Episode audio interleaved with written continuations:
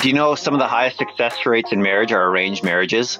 And part of it is you just have this expectation that I'm going to honor, love, and give the other person the better end of the deal.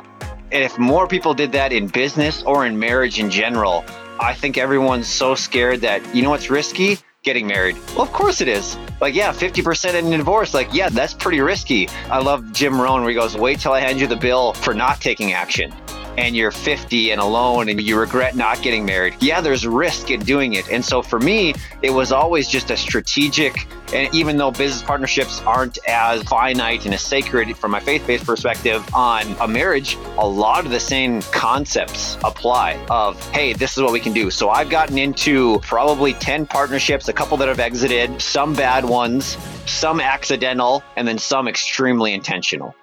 Better Than Rich Show listener, you are in for another treat today with Adam Zach. Adam Zach has a really cool story because he started as an engineer. For those of you that know, I have my engineering degree, so I love Adam. I've known Adam for a few years now. And while he was working his nine to five as an engineer, he was able to build his side hustle, if you will, through real estate. And at 32 years old, he said, Bye bye, engineer. I'm out and transitioned after he had a 60% of his income replaced from real estate investing. He left the engineering company. And now, fast forward just two years, he has 50 single family rentals spread across 13 states with partnerships in seven different LLCs. And what's awesome is Adam is able to do this around being a full time dad. He talks about in the episode he spent in Q4 of 2022, 50 hours a week being a full time dad to a six year old, a four year old, and a one year old.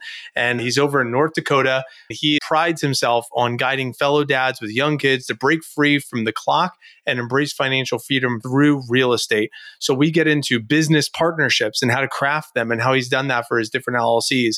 We get into the passive income side of real estate investing. We even talk about the Tinder for real estate investing. It's a fun topic. And I really think you're going to enjoy this conversation with Adam Zach again on the Better Than Rich show. Here we go.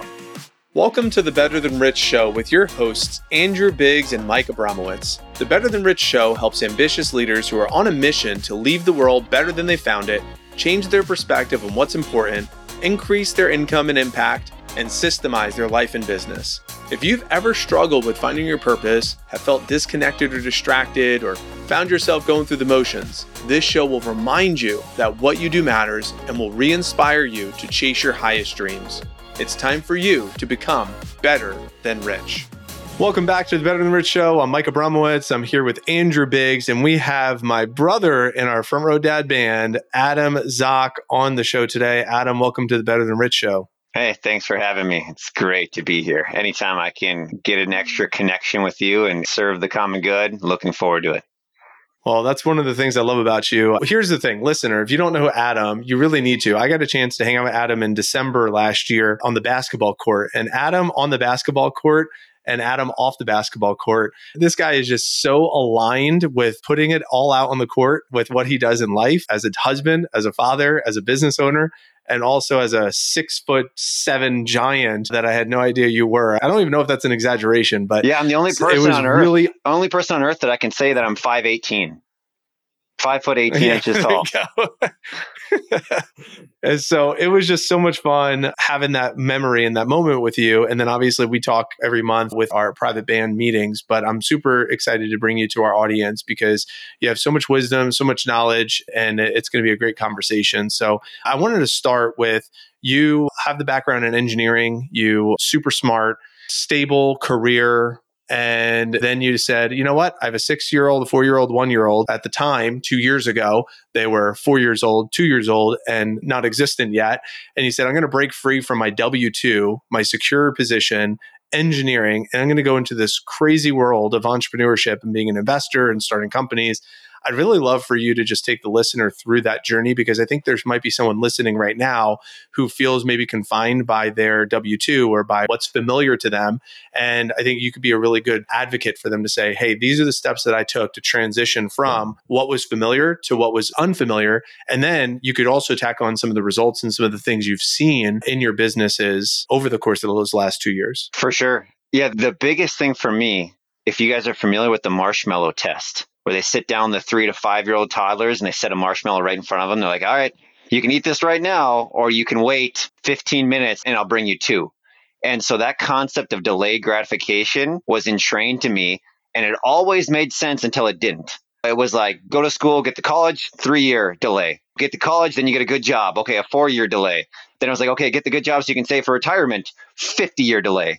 And I was like, all right, if you sit down a toddler and you say, wait 15 minutes, that makes sense. But if you tell them to wait 15 hours, like the delayed gratification isn't quite there. So for me, it was this idea of yes, I want to invest in myself and I want to delay gratification, but at some point it just broke in my brain of like, okay, well, there's no way I'm going to be able to gain back my time freedom using those same principles that got me there. So it's like great principle delayed gratification. But it was this mental shift in my brain reading Stephen Covey's Seven Habits of Highly Effective People of begin with the end in mind was like, okay, this is what I want and I can't get there using the existing system. And so for me, I broke it down to seven things that I had to do to actually leave the W 2. And so I call these a little bit controversial steps and I listed them out because the very first one was get really good at my job which is extremely counterintuitive to most patterns. People are like, I hate my job why on earth would I get good at my job? And based on what I've seen, the people that excel in business or entrepreneurs, with rare exceptions, are actually really great leaders in their business. You're like, they're dynamic, they're getting stuff done, the results oriented, and then they like they reach a cap and like, man, I can't push past this ceiling. If I work hundred hours, I get paid hundred thousand dollars. If I work less than that, I get paid $100,000 and it's like kind of this salary and they feel constrained. And so for me, there was just the pain of, man, I feel like I'm capped. And then once you see that little one come out and you have that life event of, holy cow, I got this human being and how much time can I spend with them, realizing that I'm now no longer in control. And then it happens again and then again. The brain starts going off and it's like, okay, I got to do something here. And then I just became magnificently obsessed with quitting the W 2 job that's what led into the next steps of just getting really addicted with personal development. It's tough, but it's so relevant on where to go. And then from there, I did a few things. It was fail super fast, where I just, how quickly can I get a no? And there's a great book, Go for No, where it's like when you're thinking about doing something and leaving the job, especially us as engineers, like, ooh, should we do that? Should I do that? Should I do that? And giving someone the permission to fail. I always love giving people like, hey, go out and just give me one no if I'm coaching someone in real estate, like give me a rejected offer on a house for what you can do to get there. And then slowly as you do that, you find your niche on what you need to get into. Then you start leveraging your own unique abilities. Then for me, I really like the idea of partnerships and you can either do that in a dating way, an engaged way, or actually get business married, which I've done multiple times. And so those are the different paths that I've gotten into. I think it's really cool. I think it's really bold. I'm curious. You said you had these seven steps. Are those written down somewhere? Do you remember them? Is that something you can rattle off? Because I got to imagine there's someone listening to this right now who's thinking, man, I'd love to leave my W 2 and maybe go into the world of entrepreneurship or real estate or investing or something like that. But maybe they don't have those seven steps. So can you yeah. land the plane on exactly what those are this for that uh, person who is listening? For sure. I got number one, be really good at your job. Number two, invest your first dollars into personal development. Number three, fail fast. Number four, find your niche and your people. Number five, focus on return on time invested. Number six is leverage. And then number seven is ROI maximization. So I can break down those different nice. steps with a little bit more color, but those are like the seven ways that my brain went through it from failing to optimizing and just kickstarting mm. it and going through things. But those were the seven steps that I took. Yeah, I love that. And yeah, I would love to hear you unpack that a little bit more if you don't mind. In addition, I think one thing that comes up for me, agnostic of that, is just fear in general, right? How do you actually overcome the fear of saying, yes, I'm going to leave a steady career? I did the same thing seven years ago when I got into coaching.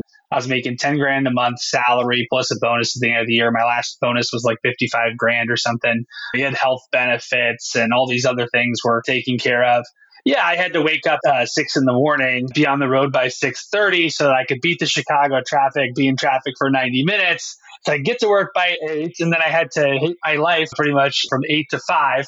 And then I had to fight that same traffic on the way back for another 90 minutes, and I was missing out on my six month old. but I was making like 180 grand as an employee. So how do you go from this thing is secure to I'm taking this leap of faith and I don't know where I'm going to land? Talk to that person who's listening right now who's afraid. It came in a couple fashions, and I wanted to jump before I should have. And I know everyone's like the hustle culture, just do it, then burn the bridges, and that's the way to take it. And I've seen a lot of people get into some financial distress and then they turn into this needing the income. And then all of a sudden they're asking, and you can feel it. And so my approach was, nope, enjoy and be really good at what you do, and then build that bridge to go from there. And so the metaphor was get the boat right onto the dock and then walk out. Because I would say four years ago, when we were starting to scale up the real estate investments, I turned to my wife. I was like, this is it. I'm quitting. I got this real estate thing. I've listened to Bigger Pockets. I've done two deals. This thing's easy. Let's just jump. And so I was surrounded by some good mentors, some masterminds. My wife, of course, whose number two value in life is security. And so realizing that mine's growth, it's like a great complementary skill set because she's like, no, don't do anything. And I'm like, hey, check out all these cool things that we could do. So we land on something pretty special and in between. So I think that the fear of, hey, what does that look like if you completely jumped? If someone wants to do that, that's not the path I would recommend. I'd recommend hey, if we did this in 10 years versus 30 years or five years versus one year, you're still in a really good. I remember still my first thing was like, oh, I'm going to quit my job in 10 years. Took me three. But you set up the 10 year plan because then it doesn't sound so scary. And you're like, oh, all I got to do is buy two properties a year for 10 years. That's it just two properties a year. And so you break that down and then it doesn't seem as scary. But then the time where you're actually going to commit, but I got to 60% of my income and that was my magic number. Once I was at 60% working part time, I was like, imagine what we could do going full time. And sometimes you can either seek the pleasure or what oftentimes is the 2x Daniel Kahneman and thinking fast and thinking slow is we actually fear the pain two times as much as the pleasure. So we can all sit in our engineering office. I'm looking out the window. I see the trees. I got to do another report. I'm just drifting off in la la land. What would it look like if I could travel? What could I look like? And that's call it 1x motivation but the other one was like, oh, what if I'm sitting in here and my wife's upset at home and my kids don't love me anymore because I'm married to this job or I'm at a city council meeting or I'm traveling for work? man, that sits like a pit in my stomach, which is extremely more motivating than this great part is just the fear of, okay, what does hell on earth look like to me? And it's like, man, I'm out of shape. I'm on the verge of divorce. My kids don't like me. I'm in bad physical shape and I'm in pain. It's like, oh, I think about that. And sometimes it's a little bit scary. It's like, well, I know I don't want that way more than it's like, oh, I really want this. And so just using that little trick to know what you fear and what the pain is, because it's double the motivation points. And it's funny that they can prove that statistically that they did that in that book, which I thought was pretty amazing. Well, I think you're pretty amazing, Adam. And I think our listeners think you're amazing. So here's where I'd like to jump. Okay. Cause I could keep riffing on this, but I want to get to some practical stuff that we have you here because you're talking 50 single family rentals across 13 states seven different LLCs, different partnerships. I'd like to get into some of this because I want to get into some practical steps. Okay. I have a business that's a machine. I have some sort of machine that's making me money, whether that's my nine to five that's making me money or my side hustle making me money, my business that's making me money. And I take the money from this machine and I put that money to go work for me in some sort of other vehicle. And we've had other guests on the show where we've had the same conversation. We had Justin Morgan, we had this conversation. Justin Donald, we have this conversation. Kyle Reedstrom, we had this conversation. So there's several episodes we have this convo, but you have a different approach, or a little bit unique, different strategy, and I'd like to get into some of that. I know I have capital deployed with you. I have 50 grand in one thing that pays me money. I don't really even know what it is. Honestly, I just know it pays me every month. And I'm like, cool. I just collect the check every month. And then the other one, I got 25 grand in. And I know that's a little bit of a different type of play. But this concept of my business makes money and then my money goes and makes money. So for you, you were an engineer, you were making money at your W 2, but then you were deploying that capital to put it to work for you with what you knew, what was the first deal, making that money, getting the money, put it to work? And then with what you know now, what would you say to a listener that says, okay, I'm ready to put some capital to work? This is a great place to start because obviously going from zero to 50 might seem intimidating, but it seems like you cracked this code a little bit. Yeah, I would argue that zero to one is the hardest. Getting the first one is by far the hardest thing that anyone will do. And I know almost nobody with one deal. It's either I have zero or I have two and I want more It's like you get the bug and you either got snake bit or there you go. And so my first question is do you have more capital or time? And a lot of times it's I'm a busy professional, I got capital. So it's like, okay, great. What you want is to get in the game and you want low return on time invested and you want cash flow. If someone's like, I have a bunch of time, it's like, okay, you're looking to now trade your time in the form of some sort of wealth creation tool because you're trying to basically buy back your time. And so that's usually the first question that I ask someone is do you have more capital or time? Because depending on that, you're almost creating a little mini business or you're trying to create an opportunity to then match with the capital. Because in real estate, it's always just a deal meets capital. And if you have capital, go find a deal. If you have time, you find a deal and the capital will find you. And so I would say from the first five investments, we sucked. It wasn't good. I remember changing the furnace filter on some really old, crappy houses and bringing my six month old kid to it. And there's this dog shit on the concrete. And I was like, what on earth am I doing in this house with my kid changing a furnace filter in this stranger's house to keep this going in Grand Forks, North Dakota? I was like, this is not meant for me, but it was paying the price, right? Out of our first five investment properties, I would be shocked if we made much money off of those. We bought like a 1907 house thinking we could put 10 grand into it. Turns out that'll get you like two windows and not like rehab the entire house. And that's concept number three is just fail fast on your way to losing your job. Like to me, I had some financial security. So I had the ability to take some risk. And for me, my time was more precious. So it was analyze it as much as you can, but you got to make an offer. You got to go into it and get things going.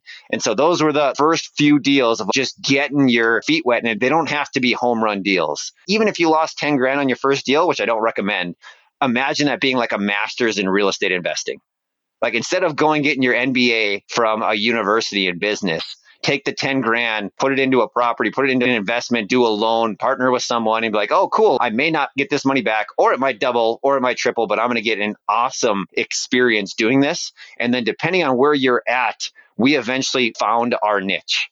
Then we told college kids to go buy a house and we'll buy it, they can rent it, and that was like a way for us to create our own deal flow as opposed to just go picking existing inventory and then having it sit vacant until we could find a tenant. And then it turned into this people first property second model. We no longer find any properties. All we do is find people that can't quite get a bank loan and then we match them with investors to buy them a home. Or number two, we find people who want to flip a house that don't have the capital. So then we bring the capital and then split the profits. So it's morphed to different versions of that, but it's like there's still nothing wrong with doing a single base hit because I bought every single one of the 50 properties one at a time. Nothing was a grand slam. It was just a single base hit one at a time.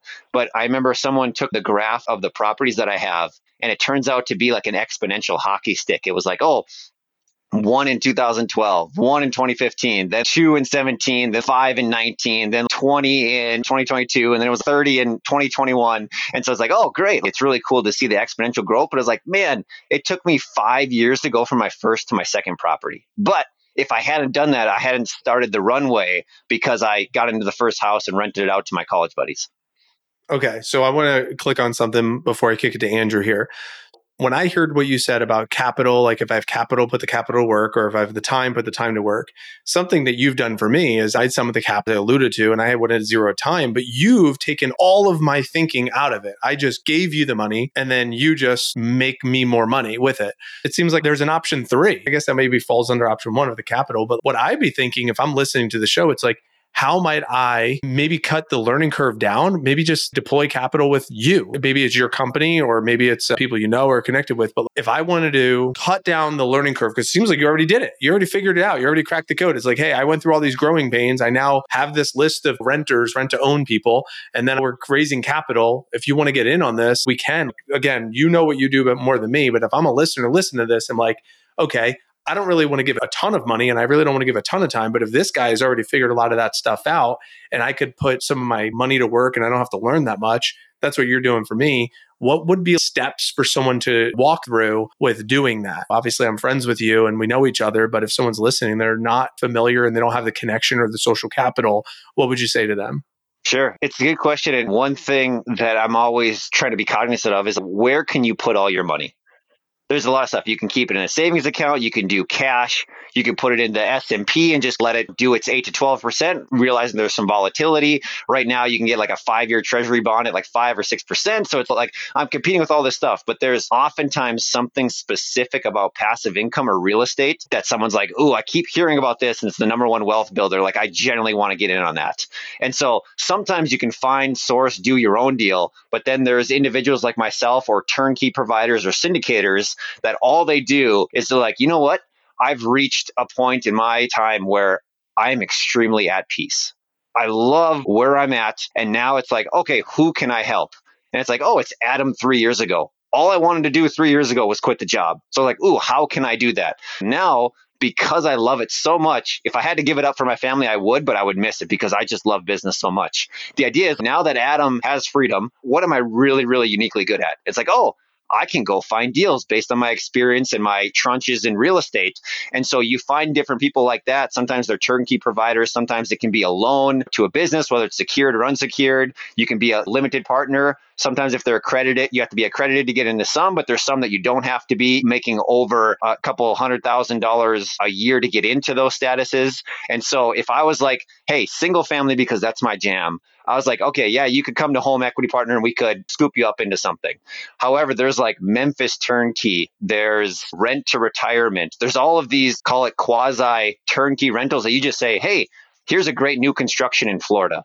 I'm just going to go put 50 grand to work, maybe get some financing, maybe get a couple other things, and I'm just going to let it ride out. And so I think it's determining where your return on investment is looking at and what you want real estate to do for you. Because oftentimes people confuse two things cash flow and wealth. You could buy a property just historically in California, do nothing with it, cash flow negative, and triple your net worth because the property just appreciated by like 13% per year versus you could buy a home in Alabama worth 100,000 and in 5 years it might be worth 110,000 but it brought you $500 a month in cash flow. Now those are two very different plays and it's sometimes a great idea to mix and match.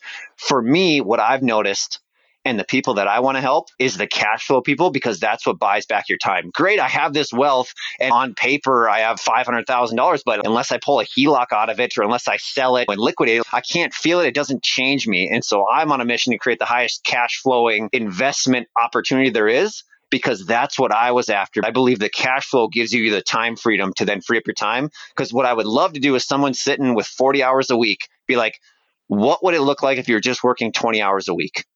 Can we get you to 5K a month in passive income to allow you to be like, you know what? I can go to 30 or 20 hours a week. And that's just the first incremental step. And whatever that number is for you, it could be two grand, could be five grand, could be 10 grand. But it's like, okay, what's that number? Not to quit my job, just to go to 20 hours a week. Because for most people, they don't want to give up their benefits. They don't want to quite get out of it, but they're like, oh, this is pretty cool. I could reduce my time and get into it that way.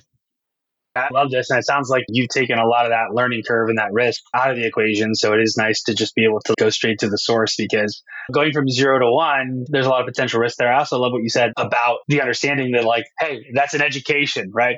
And how much did you pay for your college degree? And how much money is that actually making you? Mine's in piano performance. You can imagine, Adam, how much money my piano performance degree that I paid 100 grand for is making.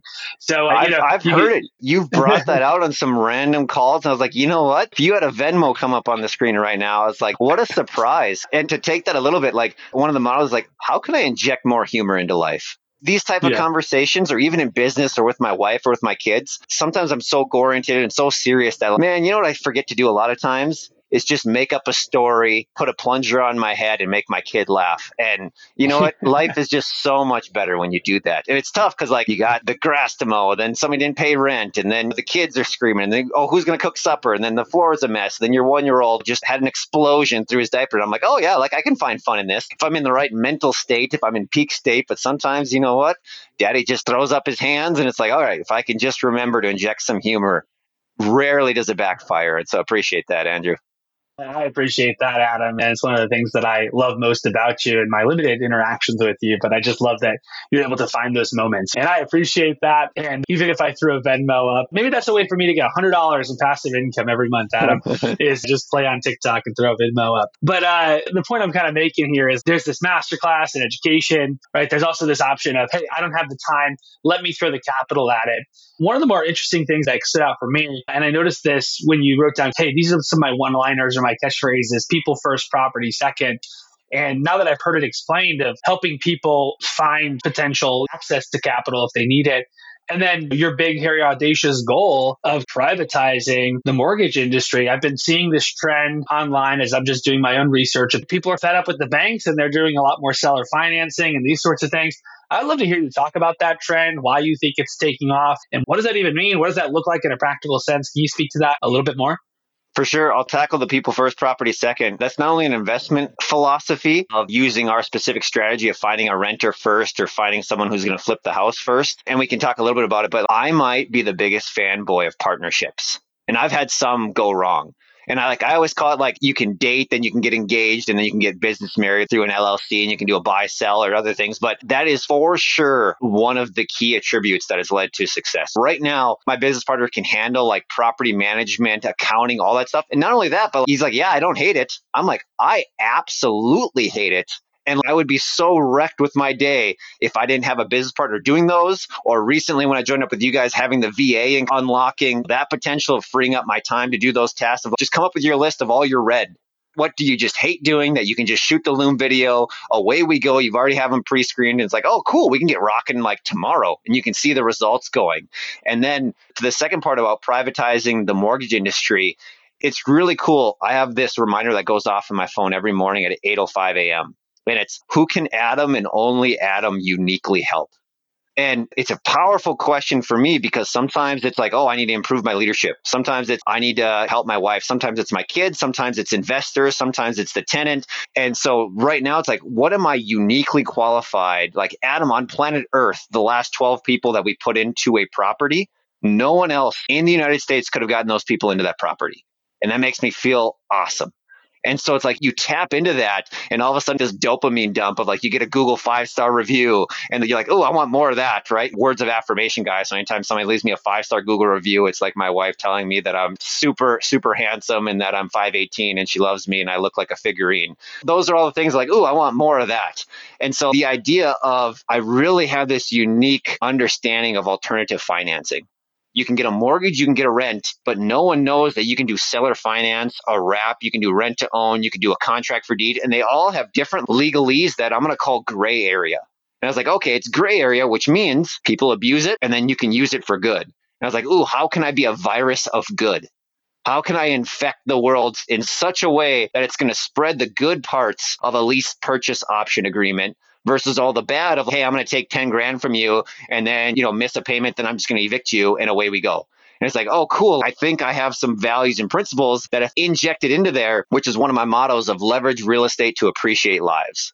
And I think I'm uniquely qualified to do that. And the whole goal is to appreciate lives, but I get to leverage real estate to do that because of the unique gifts, experiences, and positions that I was in. I was born in a town of 17,000 people not a ton. The whole state is 600,000 people. It's like, oh, that's about as rural in America as you can get. There's not a ton of possibilities of, yeah, we're going to go to Silicon Valley. There's huge metros. And it turns out that gives me a really unique advantage of how I can look on life. And so that's the big, hairy goal. It would be really cool.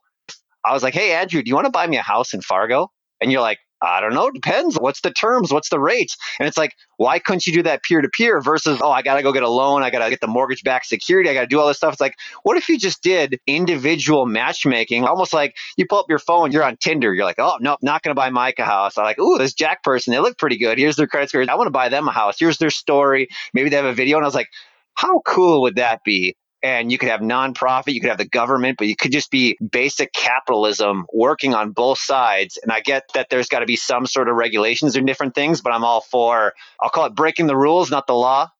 But I always love working in the gray area when I can. I think that's amazing. And it's such a unique approach. And people, they're looking for that sort of thing, right? They're fed up with that. And it's like the middleman, right? We're cutting out the proverbial middleman. Of course, there needs to be some sort of, like you said, regulation and, and terms and agreements and things like that. But it sounds like you've put together structures and contracts and figured out some of the nuances there we did seller financing on a piece of land here and great. We got a better rate than we got from the bank. The seller's happy. We're happy. They're retirees. They're just happy to have 5% on it and we're happy because we got a better deal than we would have gotten from the bank. So it's just so cool that these are options on the table. And again, so many people don't think about this, right? They just go to rocketmortgage.com and they type in their numbers and it says, this is what you qualify for, or sorry, you don't qualify or whatever. And then they're just like, well, I'll never buy a house. And so I'll never get into real estate. So this is the sort of thing that I think can really revolutionize the game. And yeah, I look forward to that Tinder app coming out at some point. I don't know what we'll call it. We got to workshop the brand a little bit, but I love that, man. That's so, super some, cool. Someone recoined that for me. I was like, oh, it's a March Madness bracket. You connect people. And he's like, well, you got to progress in a March Madness. And I get that you're meeting in the center. It's more like you're just flipping through. And I've never, of course, used Tinder, but know the concept of it. and so the idea is it almost just seems like exposure and awareness of can you get enough people on both sides to make it happy? Sure. I'm assuming on Tinder, if it's 99% dudes and one girl, like, oh, this marketplace isn't going to work. And so there's trillions of dollars that people want to invest safely. There's all these people applying for a mortgage. So it gets layered up, layered up, layered up. But it's like, oh, assuming you had a real estate attorney and a title company connecting everyone from like a safety, now all you do is you just have this whole list and you say, I want a $400,000 house. I'm willing to pay a 5% interest rate. I got an 800 credit score. I got three kids. I think I'm a good human being. Who wants to buy me a house? And someone's like, you know what? In Andrew's case, I would rather take 5% secured by real estate than putting it anywhere else. I was like, what a win-win type thing. But I don't want to force everyone into home ownership, but I want to make it accessible to anyone because someone might say, "Hey, can you buy me that $400,000 house and I'll pay you a dollar a month?" Well, the likelihood of someone saying yes, it's like so then you could just figure out what the economy is willing to do. So cool. Adam, what I love about what you just shared is you shared with us in our private band practice that we had for Front Row Dads. And I thought it was a really cool concept because not only are you taking the homeowner or renter or rent to own, you're giving them an opportunity at a lower rate, but you're also giving the investor an opportunity to have a way to deploy their capital. It's a genius idea. I think it's going to disrupt the marketplace and super excited to be a part of it with you. One of the things that you did mention a couple times is partnership. I know Andrew and I are obviously a business partnership. Our story is a little unique in the sense that I was his client and from 2016 until really like 2020, 2021 maybe, he was coaching me and helped me have great results and then it was like, hey, I got all these great results. We should take all of what I learned and bring it to the marketplace. And that's what happened. So it was organic. And then I became a sales guy for Better Than Rich. I was just a sales rep called a system strategist. I was a strategist for Better Than Rich. I was really good at selling what he was offering that led to a partnership. So that was like our story. That's our origin story to create our partnership. But from what you have done, it seems like there's a lot different approach, like finding the perfect person, building a, a, relationship with this person, an integrator versus a visionary, where Andrew and I have an overlap where he has high visionary qualities, the ones that he's really high at, some of them I'm not so high at. And then there's high integrator qualities that he's high at that I'm not as high at, and vice versa. So it's not a hundred percent mirror complement. I'm high in visionary, he's low in integrator. Perfect. We're a great match. Let's go. So I'd love for you to riff on that because your partnership that you alluded to, the things that he loves, you don't love, and I'm sure it's vice versa. How do you find them? How do you structure them? Anything else that you can hit on with the dating process to getting engaged to getting married to this business partner? Obviously, our story I shared is probably not the playbook. It is a play, but I don't know if it's your playbook. I'd love to hear you riff on that a little bit. I'm going to make a lot of analogies to marriage because I think it's so good. Do you know some of the highest success rates in marriage are arranged marriages? And part of it is you just have this expectation that I'm going to honor, love, and give the other person the better end of the deal. And if more people did that in business or in marriage in general, I think everyone's so scared that, you know what's risky? Getting married. Well, of course it is like, yeah, 50% in divorce. Like, yeah, that's pretty risky. I love Jim Rohn where he goes, wait till I hand you the bill for not taking action. And you're 50 and alone and you regret not getting married. Yeah, there's risk in doing it. And so for me, it was always just a strategic and even though business partnerships aren't as finite and as sacred from my faith based perspective on a marriage, a lot of the same concepts apply of, hey, this is what we can do. So I've gotten into probably 10 partnerships, a couple that have exited, some bad ones some accidental, and then some extremely intentional. We'll start with the ones that didn't work out. It was, hey, I got capital, you're a hustler. I'm going to put 25 grand in the bank account. You're going to do all this stuff, and then we're going to reap the rewards. Sounds great, right? He's like, I got time. I was like, I got capital. Perfect. Let's rock and roll. Then he's like, well, turns out this is really hard. And he's like, yeah, I don't think I'm going to do it. I think I'm going to go drive for Uber. And I was like, well, we invested in this course and we're doing this marketing. I was like, I don't got the time. I'm an engineer. This was the whole deal, right? And he's like, yeah, I think I just changed my mind. And so my new favorite thing for employees and for partnerships is to give them tests. So both of our employees worked for us for free for three to nine months before we hired them. And one of our character traits or hiring traits in traction is generosity. They were like, I love what you guys are doing so much that I'm going to come learn from you and work for free. And I was like, that's someone I want as part of a team. And so what I started doing, because everyone's like, hey, Adam, can I buy you coffee? And it's like, I would love to do that all the time. And they're like, let's get into this partnership. I was like, cool, go make an offer on a house. And that's it. That is just tripwire number one. They're like, yeah, I didn't really get to that. I was like, great. Thank you for doing that. You just disqualified yourself. And it's like you start setting up these different tripwires like, hey, now we want to meet. Now I want you to go get three no's from a real estate agent. Now I want you to craft up this. And it was like basically all these different things. If I'm the more experienced and somebody wants to partner with me, you set up those tripwires like, you know what? This person's pretty serious. They can stay committed to something more than 90 seconds. And I don't want to say it's a generational thing, but it's just general discipline. Can you stick to what you said you were going to do? That's a big part for me. One of our partnerships, I call it the playground. I like Batman. You like Batman?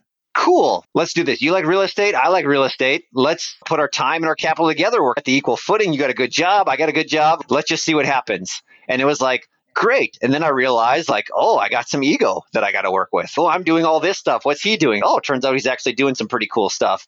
And then we just naturally set into these roles of Adam's a DI personality. He's got a bunch of crazy ideas. And then I call my business partner Steady Eddie. He is a seven all the time. He doesn't get to nine or 10 and he doesn't go to a two or three. And I basically live in one or two or nine or 10. I'm either your best friend or your worst enemy. There's no middle ground for Adam. And so having a steady Eddie as your business partner it's like, oh, this is so refreshing and frustrating at the same time. I'm like, you know, we just got a check for 20 grand, right? He's like, yeah. I was like, do you want to tell your face? You're not excited at all. And he's like, yeah, it's good. And then now to the more strategic of similar vision, complementary skill sets. You got to be looking at the same alignment. In our flipping business, there was somebody specific that I was like, I'm crafting a job position basically for you. And here are the things that you're really good at. Tell me no a bunch you're really good at the details. He's really analytical. Hey, how can we partner? Because I'm going to get us into trouble and I'm going to do the podcast, the marketing, and say yes to some iffy deals that you probably wouldn't do because you're more risk averse. So now we get to balance each other out. And similar to my wife, when we took the personality styles or different things, sometimes people say opposites attract. I like to say they complement each other because I'm all over the place. And if I was married to the exact same thing, it'd be like fire and fire. And so I like that we have those two complementary skill sets. And so I absolutely love that part of it because what's different from an equity versus an employee to me is how much they care. And some people just love to be employees, which is great. But when you have equity in something, whether that's future profit, actual decision making, or other pieces, I've noticed that people just seem to care a lot more. 100% agree with that. And I think it's so cool to witness all these partnerships. I actually have a friend, we did a business deal maybe 10 years ago, tried to get something off the ground. And it was a lot more of the Batman friendship sort of thing. Yeah, we tried, but it was like there was not a lot of forethought put into this. And it's like when you're 26, you think that that's going to turn out pretty well, but rarely does it. And I think you learn from these things. So no matter your age, as you're listening to this, thinking about partnering with people, I think learn from that where it's similar vision, similar values, but complementary skill sets. I think that's beautiful, Adam. You strike me as somebody who's successful not only in business, Adam, but also I love the little hint at that when you said looking for humor. You mentioned your faith based perspective and how much you care for your wife and your family. I'd love to just get a little glimpse into the Zach household on a daily basis. You're a father, you're also running these businesses, you're a husband. How do you do it all? What's the secret there to also making sure that you have a successful home life from your perspective? What would you say to that? Controlled chaos is the stage of life that I'm in. A six, four, and one year old, sometimes if I can just sit here, take a deep breath, and be like, man, I made it. Like sometimes that feels like a super win. What I have found that works extremely well for me when Adam's balanced, I call it my five, four, three, two, one. And it's how I break down the 168 hours in a week. It's 50 hours of sleep, 40 hours of work, 30 hours of family time, 20 hours of me time, and then 10 hours of not eating or screens before bed, which is roughly an hour and a half. And I was like, if I do those five things and there's still 20 hours, you somehow just lose in a week, which I never know exactly where they go. I don't know if I'm shaving for that long or in the shower or what it is. In general, for 150 hours, if I do that, I've noticed that Adam is on point. And that includes one on one time with my kids. That's honoring business because I love doing that. And then sometimes when I have the extra time, I'm like, you know what? Last quarter, I called it overtime dad quarter four of 2022, I was a 50 hour family man and basically tracked out, hey, guess what? From 6 to 8:30, I'm a dad. From 5 to 8:30 when they go to bed, I'm a dad. And then on the weekends, I'm full dad mode. Turns out when you get 13 hours, 13 hours, and then five hours a day, it's pretty easy to get 50 hours a week. And I actually figured out that I saw I was on the opposite side of being too involved or out of balance because I was as close to a full time dad as I possibly could without actually quitting the job. And it turns out it was actually too much for me which is really weird for me to say because what are we doing all this for? It's for the family. And I'm one that's, I'm a beast of a dad. That's one thing I know for sure is that I spend a ton of times with my kid. I play with them, I'm creative, and I'm their best friend.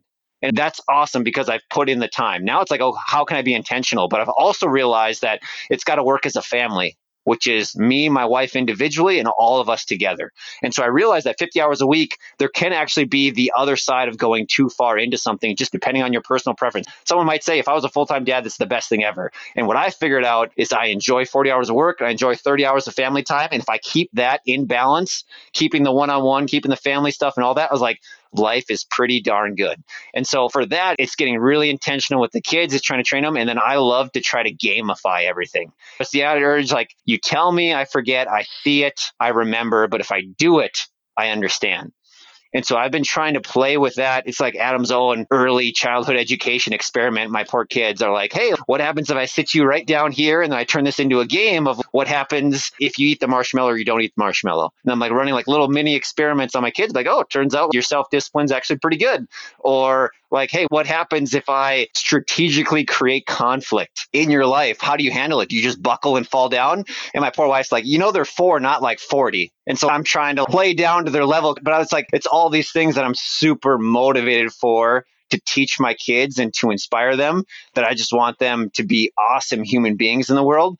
And it is extremely hard. I could buy a piece of real estate quicker than I can get my four year old to put on his pants for sure every day. One just like, yeah, pick up the phone, do it, and there you go. This one's like, I'm using tactical empathy. I'm pulling out every Chris Voss technique I have. It's like, yeah, you're having a hard day. I get that you don't really want to go on it, but it's like, I'm using every business strategy I can to get the 40 And I was like, oh, it turns out it's pretty strengthening just on my own personal skills of like, oh, how can I do that and repeat? And it's also really cool to see their brains working. And then I'm just addicted to books and personal development. So I'm reading everything on toddlers and what they're going through and and then as our oldest just started kindergarten, and then the youngest one right now is my favorite. He's just over one. He's walking, he's smiling, everything's happy. He hasn't got the terrible twos yet. I'm like, oh, just stay like this forever. And I was like, I get that every year.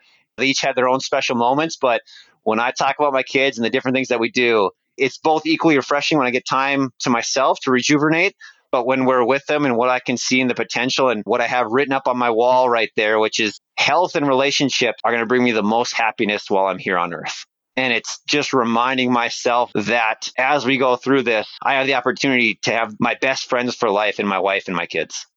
Jeez, man, that was beautiful. You painted such a beautiful picture of imagining what it would look like and feel like being there, witnessing this conversation with your four year old and figuring out like all these strategies of how can I get them. Because I empathize with James, like, what is my version of the intentionality that you bring to parenting and fatherhood and being a great husband? I think that's a great word to describe this whole episode. It's almost like intentionality that you bring to what you're doing and being present with what's in front of you. So I really love that. And I know something that you and I have jammed about and going back and forth about. It's like, how can I make sure that I am intentional with my time to be where I'm at, be at the gym when I'm at the gym, be in business when I'm in the business, be with my family when I'm in the family. I know you took an extended trip recently with your family and we had a couple of text exchanges during that trip. And it's like, how can I be intentional with my time? This is probably the last question that I have for you before we go to our big three. I'm sure listeners want to stay in touch with you and learn a little bit more about the Tinder for real estate. Maybe maybe some of the things that you're up to. But my curiosity would be if somebody's listening right now and they say, I want to be intentional with my time too. I'd like to buy back some of my time, whether it be freeing up my time to spend more time with my wife or freeing up my time to spend more time with my family or with my business. I know one of the resources that has helped me a ton back when Andrew was coaching me was having a team of virtual assistants that were dedicated to take on some of the admin tasks and some of the things that were just draining my energy and you and I've had conversations around that, and you decided to use Better Than Rich virtual assistants for some of those things I alluded you to. If someone was evaluating, considering becoming a member of the community, using some of our services, hiring a team of virtual assistants, what would you say to them? I'll pick it up from there. Mike, I might have lost you just quick there, but if the delay is on my end, I apologize for that. So for me, it was always, oh, how can I get employees? How can I get partnerships? And it was always, I'd love to just give away equity on different things. And then the idea of a virtual assistant from whether it was Tim Ferriss and the four hour work week, or you keep hearing more about executive assistants. And for me, it was always like, well, I just don't want to post, find, screen, hire, manage the VA. And the easy button, specifically talking with you guys, was like, hey, we did all that. You could literally give them assignment tomorrow. Just shoot the Loom video on what you're doing, and there'll be somebody in there that we've already vetted. And I was like, awesome. Let's rock with that. And we've been doing that now for the last 10 months. I think we've had you guys and it was going and it was always just that I can't find someone. Who's it going to be? Can I trust them? Always the bank accounts. How are they going to get access? And you're like, these people are already vetted. They're working for other people. By the way, we got someone that'll just hop in, do different things. And it's like just getting that barrier to entry to be so low to remove the obstacles because the former engineer me is always paralysis by analysis. Oh, I could go do something on online jobs PH. And then it's like, oh, it turns out when you post on it, you get 100 people and then now what do you do? Okay, well, 90% of them have DQ'd themselves because they can't even read the ad. And then it's like, oh, now I got to interview these people. And I've never really interviewed a virtual assistant. So it's like, you know what? For my time, how much easier is it when there's similar to the real estate matchmaking? Like, oh, I've dedicated the last 10 years of my life to solving real estate. Well, someone's dedicated the last five to 10 years of their life figuring out how to get VAs delegating and automating why wouldn't I just be like, hey, I get that if I put in the time and the energy and I learned all this through 10 years, I can maybe get to your level. But hey, do you want to just cut me off a slice? That tastes really good. Let's roll with that. And now it's like, okay, well, what's the next level of that? Yeah, so good, man. Appreciate that and appreciate the kind words. And yeah, I think that's exactly what I'm hearing is how can we leverage other people's expertise, right? Because I don't want to dedicate the next 10 years of my life to figuring out how to be a great landlord and how to pick out these properties. It's like, I'll call Adam. And I think that's really what you're doing with us. I don't want to go figure out how to hire a virtual assistant and train them and kiss a lot of frogs. Like, I don't have time to kiss frogs. I'm just ready to rock. And that's exactly why you're working with us, which I really appreciate. By the way, I asked ChatGPT to come up with 25 potential names for the Tinder app uh, for real estate. So we have Prop Match, Estate Mate, Home Connect, Home Swipe, you know, not bad. Maybe you're going URL shopping later today. That's pretty funny. Hey, Adam, we always ask our guests three questions at the end of every episode. The first one is What do you think the world needs most right now? I believe in the Mother Teresa quote that if you want to go change the world, go home and love your family. And what that means to me is I almost envision all of us as nodes in the world. And I'm like, you know what? I can't impact the entire world, but you know who I can? The person to my left, the person to my right, in front of me and behind me. And I was like, oh, if I'm this green node somewhere here in North Dakota and I can impact my tier one friends and my tier two and my tier three through some sort of ripple effect. And I was like, it really starts with the family because they're going to be the ones that go out. And so that's a quote that I really enjoy and I think the world needs more of because people growing up with great parents not all the time. There's always different circumstances, but in general, houses with a father figure the stats are crazy on like the probability of them not ending up in jail, having some financial success, not getting into postgraduate school or different things. Like the stats are undeniable. So for me, it starts with the family. Yeah, that's great. We had a great conversation with Connor Beaton on the podcast. So, listener, if you want to go check that one out around the being dad's involvement, it's really big. Thank you for that, Adam. Our second question we'd like to ask is what are one to three books that you think people should read? I'll say number one because it was my first personal development book ever, and it's got a special place in my heart. Is Stephen Covey's Seven Habits of Highly Effective People. It's just the frameworks, the different pieces. I got it sitting up here on my wall, and the different seven steps on, and then sharpening yourself is a good one. Number two, for people in the thick of it, MJ DeMarco, The Millionaire Fast Lane. He breaks down the strategy of the sidewalk, the slow lane, and the fast lane so well for people in life that maybe want to retire early or generate some sort of wealth. Gives some awesome framework and systems. And I really love his definition of wealth, which is I'm healthy, I have good relationships, and I have freedom of time. To him, that's wealth. And I really like that definition. And then number three is I've just been a fanboy of Alex Hormozi lately. And so if you have an offering man, his $100 million offers and $100 million leads, if you're a business owner, if you're thinking about crafting an offer, it's written to such a good level that anyone can understand it and apply it. And yeah, if you want to get into real estate, that might be a specific real estate book, but those are the books that I've been super curious about. And I'm going to throw a bonus one in there if you have little kids. Oh crap, I might have a toddler. Fantastic book for the three to five year old ranges. Love it. Love it. So good. Our third question, Adam, is what does it mean to you to be better than rich? I'm appreciative of the past. I have peace in the present and faith for the future.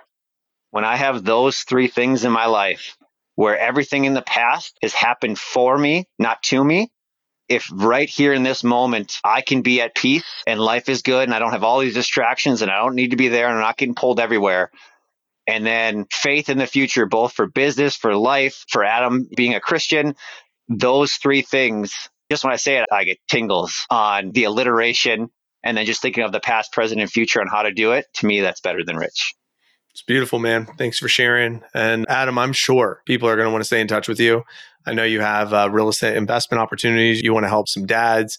Yeah, you have homeequitypartner.com slash investors. You have equityflip.com with two P's. Can you speak to some of these links, these sites, what they'll get by going to them? We'll put them in the show notes, of course. But someone want to stay in touch with you, learn more, maybe do some investing with you. Like I have 75,000 deployed that you're for putting sure. to work so for me. What would you the, say? The, the main thing that I focus on with homeequitypartner.com slash investors is getting dads in high cash flowing real estate and it's getting higher than double digit returns backed by real estate. And it's specifically the cash flow play.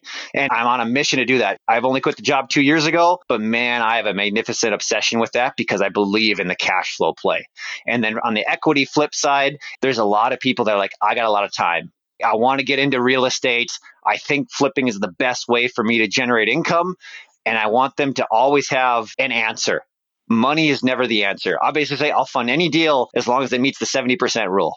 You find a deal, I guarantee you'll find capital. And so it's just unlocking those limiting beliefs that I need to have the capital first or what that piece is that Adam's uniquely qualified to enter into some sort of joint venture relationship with someone trying to flip some houses. And we've successfully done that over a dozen times in, I think, eight different states. And it's so fun getting to meet new people, new areas. And I love the business model. Well, that's awesome, Adam. Thank you so much, listener. Make sure you check out those websites if this applies to you. And this has been such an amazing episode, Adam. You've added so much value to the audience in so many ways. And I know you've also enriched my experience here today. You've just added so much value and brightened my mood here this morning. So I appreciate that as always. And listener, assuming that you felt the same and this episode helped you, it's your turn. Share it with a friend. Make sure you like and subscribe on YouTube. And remember, until next time on the Better Than Rich Show, remember to leave today better than you found it. Until then, We'll see you then. Bye. Thanks for listening. If you enjoyed this episode and you'd like to help support the show, please share it with others, post about it on social media, or leave a rating and review. To catch all the latest from us, you can follow us on Instagram at better than underscore rich and join our Facebook group at The Better Than Rich Show. Thanks again for listening. We look forward to seeing you next time. And remember, leave today better than you found it.